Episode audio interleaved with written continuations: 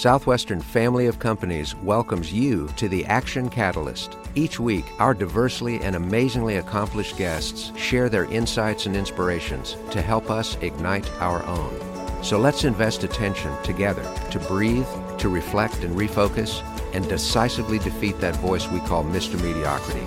Then let's enjoy moving forward to make a positive difference in our world.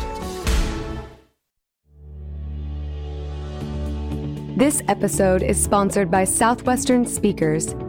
Southwestern Speakers is comprised of top-producing thought leaders, authors, and experts who deliver dynamic presentations that shift the hearts and minds of audiences worldwide. Our team of experienced agents can guide you to find the right speaker for your annual conferences, meetings, and events, providing outstanding service from start to finish. Southwestern Speakers goes above and beyond to elevate your event and offers additional programs to extend the impact of our speakers' presentation long after they have left the stage. On today's episode, host Dan Moore welcomes author, speaker, and former C E O of Bridgestone Americas, Gary Garfield.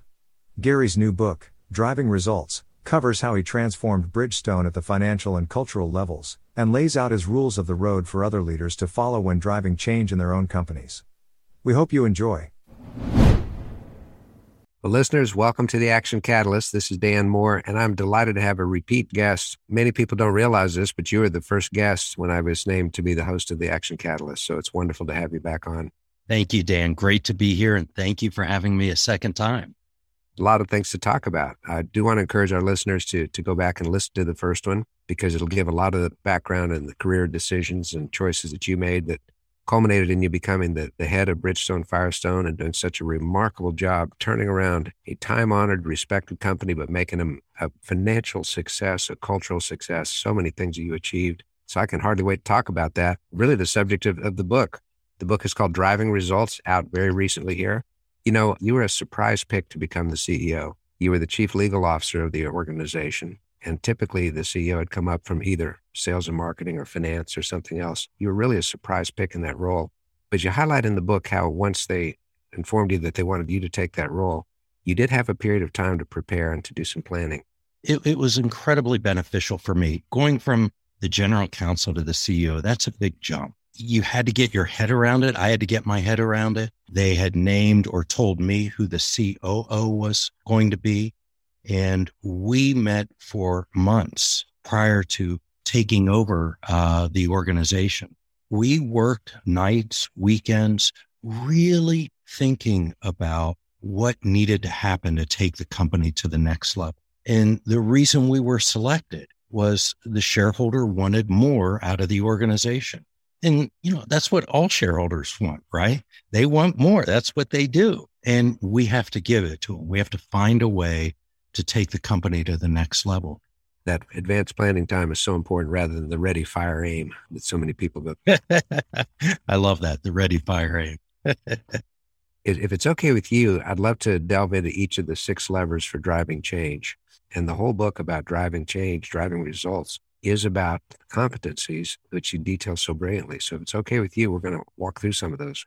Now, one thing that you really stressed in, in when you first told me about the book, you said, now, Dan, this is not going to be like a menu where you pick, okay, I'll take this lever of change, I'll take that lever of change. So a person's got to do all of them. Can you give us a framework about why you feel they're all important? And then we're going to hit, hit each one for a couple of minutes. Absolutely. So I, I truly believe that the six levers of change, each of them are critical to drive change. Change is really hard to make. McKinsey did a study and concluded that two-thirds of all change efforts fail to achieve their goals. And we all know that from personal experience, right? How many of us set a, a New Year's resolution? And we do it for a month, maybe two, but most, most of the time it falls by the wayside. And on an organizational level, you don't have to just change one person. You have to change hundreds or sometimes thousands and thousands of people. So each of these six levers are critical if you're going to change a group of people. I think they all tie together well. The first lever is leadership, but for purposes of change, to me, two of the most critical elements of change leadership are this. One is trust. When you go into an organization and you say, we need to make some changes, people get afraid. They're worried about their job. They're worried about uh, if they have a new position, will they do well in it? How will their new boss be? Will the organization succeed? People are scared, and it's totally, totally understandable. But if they don't trust the leader, there's no chance they'll follow the leader. And the other, the other element of change leadership is a propensity for action. Mm. I have worked with clients. They're trying to implement change, and the person who is head of the department or head of the organization just isn't engaged with it. They profess to want it, but they aren't pushing it. They aren't driving it or holding others accountable to drive it. And if you want to make change, if someone wants to make change in a group, organization, you've got to have a propensity for action. Well, that propensity for action has to have many people with that same willingness to act. And you build that through the trust factor of gaining those relationships where people say, we're going to follow this person. He knows what he's talking about. That's exactly right. Now, one thing I was impressed with, you really stress over and over in the book, lots of examples about integrity. And you speak about it, not just legally, but also ethically and morally, and the importance of the leader monitoring and modeling that at all times. And how some leaders think they can be off the clock from time to time, but with social media and everybody's curiosity, nobody's ever fully off the clock. Absolutely. Uh, I, I believe integrity is essential for all leadership, um, not just for the legal reasons uh, and the ethical and moral reasons, but for the leadership reasons. So in today's world, no one's ever off the clock. And in an organization uh, like Bridgestone, you're working with dozens and hundreds of people on a daily and weekly basis. If they see you acting in a way that lacks integrity, word gets out. They'll talk about it. That doesn't mean you'll have a legal issue. You may or you may not, but word gets out. You lose their trust and you lose the ability to lead them. Mm-hmm. When you're trying to make massive changes in a company that has momentum in a certain direction, it takes more than one hundred ten percent commitment from everybody. So if people are doing the minimum or they're holding back or they're acting like they're into it, but they're really not, it's impossible to make those changes you described. Absolutely. Early on, you spent about six months hardly ever being home because you were in many, many locations, visiting all the people you wanted to hear what they had to say by holding town halls. And one of the really interesting things about these town halls is you had a rule. We're not going to plant any questions. We're going to take honest, legit questions. So we held these town meetings, uh, and the purpose of the town meetings was to explain, you know, we need to make changes. Shareholders want more. At many of these town meetings, as I went around the organization, the H R people or whoever it was that was organizing the town hall meeting would say to me beforehand, do you want me to plant some questions in the audience? And, and for, I had never even dreamed of doing that, to be honest with you. That was... Um, so I was kind of shocked when they raised it, but uh, uh, I unequivocally said, no, absolutely not. Number one, this company, Bridgestone Americas, was as much their company as it was my company. I had no greater stake or, or responsibility than anyone else in the company. My role was different. I was supposed to make different kinds of decisions than many other people. But everyone who was working there was investing their life and their livelihood in the company, just as I was. So number one, they have the right to ask whatever question is of concern to them. And I would never take that right away from them. Number two, if it ever got out that I planted questions, my credibility is gone. My ability to lead these people, it, it just evaporated. Mm-hmm.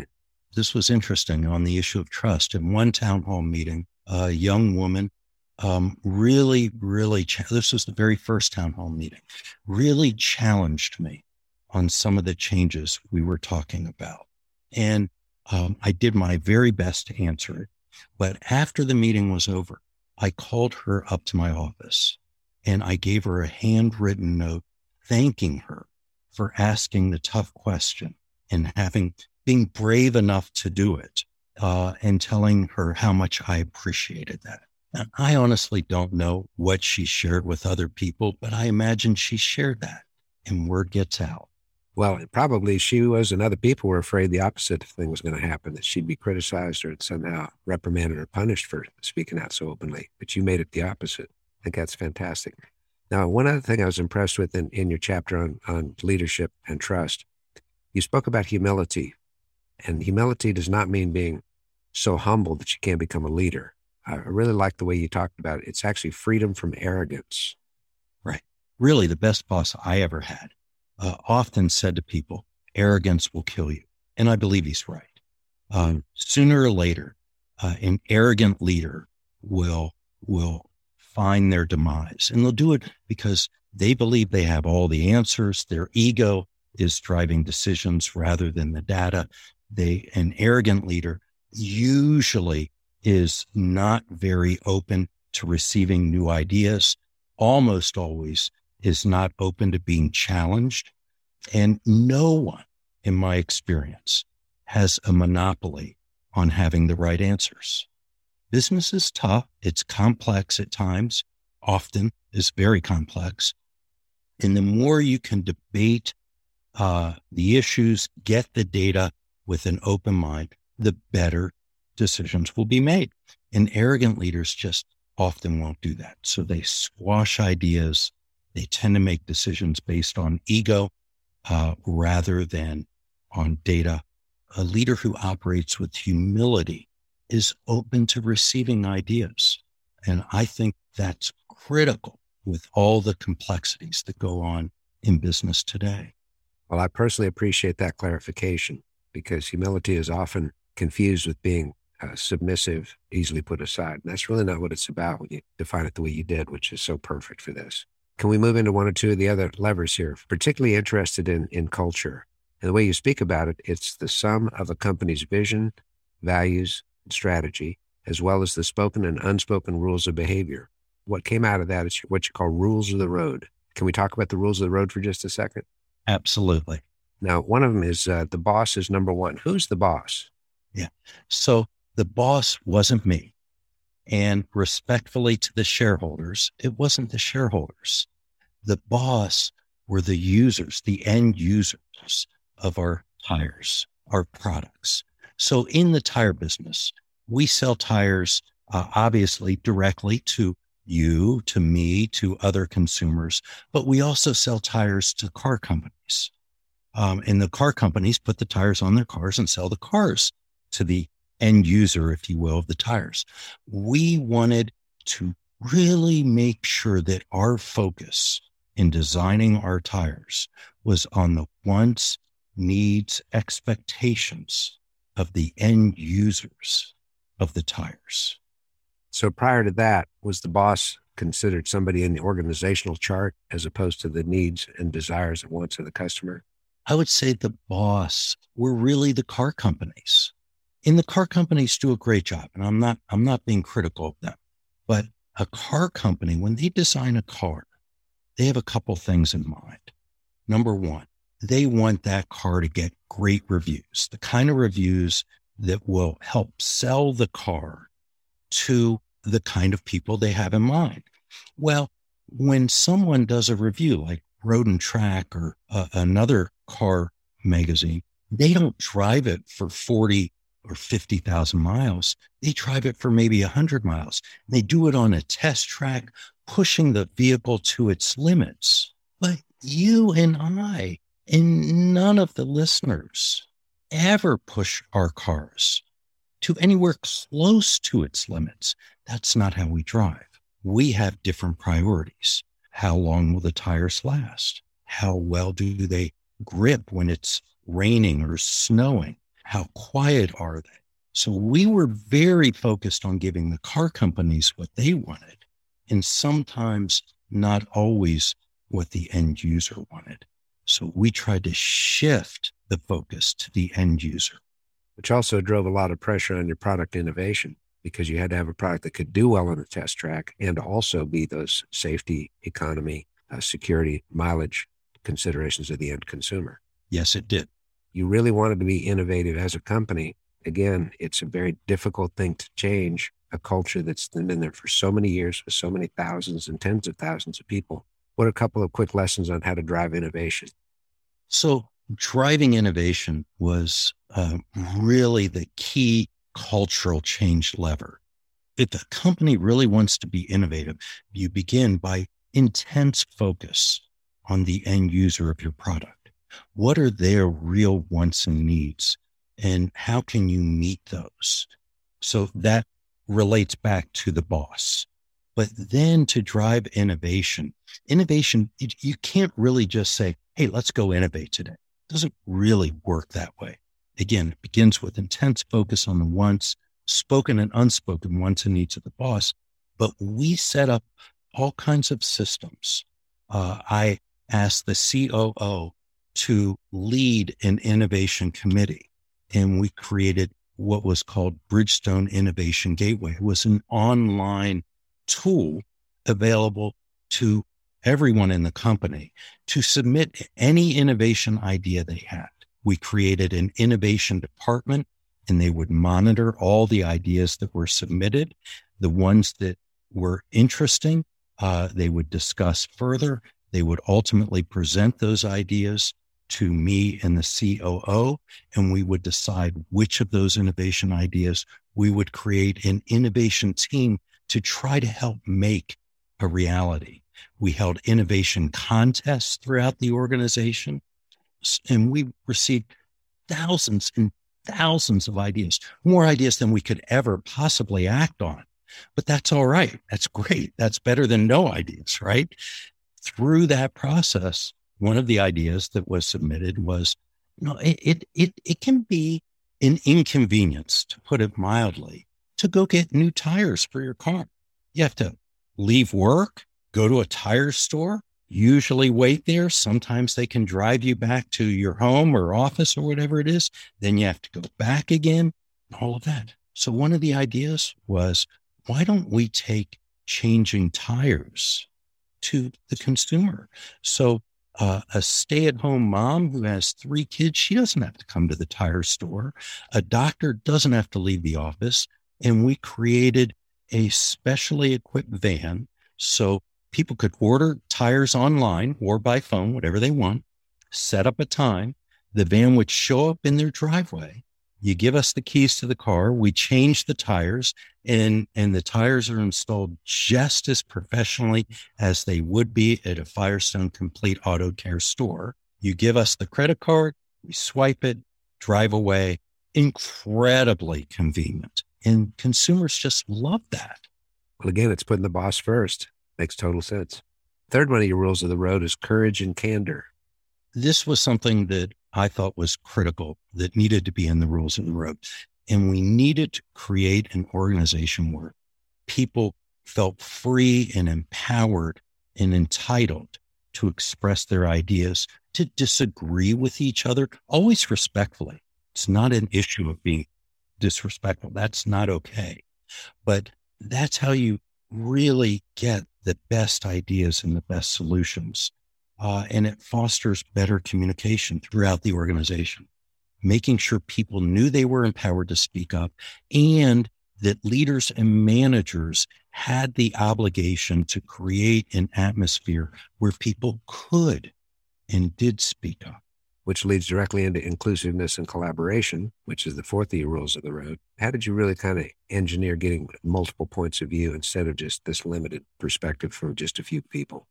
There are a number of things you can do. I think one of the things that I talked about earlier, when someone disagreed with me, congratulating them, thanking them for challenging me and asking the tough question. Things like that are really important. But one of the things that I did when I held meetings on big issues, I would often start with the most, after the issue was fully discussed and debated, I'd start with the most junior person in the room. And I'd say, what do you think we should do? What do you recommend? And I'd work my way up in reverse order of seniority In that way, the junior people aren't influenced by what someone else has already said. Um, and that, I, I think people enjoyed that. They they appreciated it, and you got their ideas and thoughts. Well, not only that, gave the senior people lots of good ideas, because for the first time, they're probably listening to the junior person. That's exactly right. That's great. What about this one voice? What does that actually mean as one of your rules of the road? One of the things that sometimes happened in our organization was passive-aggressive conduct. That's partly a function of leadership that isn't listening to people and empowering people to speak up. Um, they, people don't feel like they've been listened to, a decision's made, and they aren't really all in behind the decision.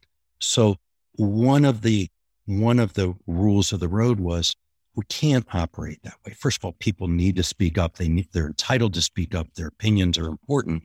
But once a decision is made, we roll forward as a team uniformly in supporting that decision. We don't go over to Bob and say, I was in that meeting and they made an awful decision and I totally disagree with it and blah, blah, blah, blah, blah, blah, blah.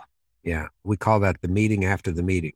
So but that that one voice is important. And if somebody's not willing to adhere to that, you weren't reluctant to to remove that person because it was so contradictory to the rest of the mission of the organization. Gary, I don't think we're going to be able to go through every single lesson here. My my whole joy in this is that if the listeners can get some some meat out of this, which you've already given us, it's been so fantastic to pick up the book. And when you read the book, you really see why you can't just pick and choose one or two of these levers. That in fact, if you haven't built trust, there's no way in the world that your culture can be changed. If you don't have the right kind of vision, then it doesn't give you that authority to be a leader without the arrogance.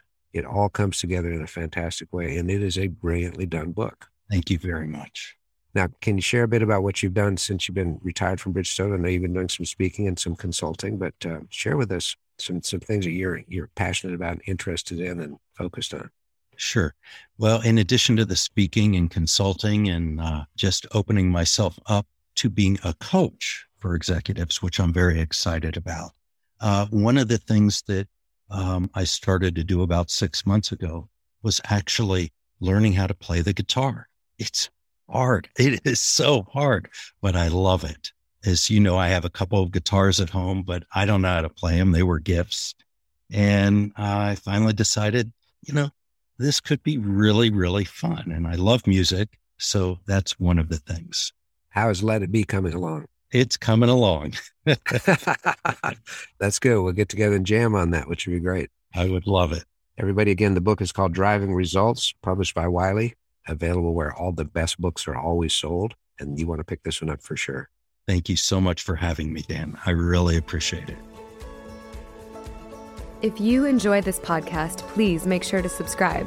To stay updated on everything that the Action Catalyst is up to, make sure to follow us on Facebook and Instagram at Action Catalyst Podcast and Twitter at Catalyst underscore Action. Thanks for listening.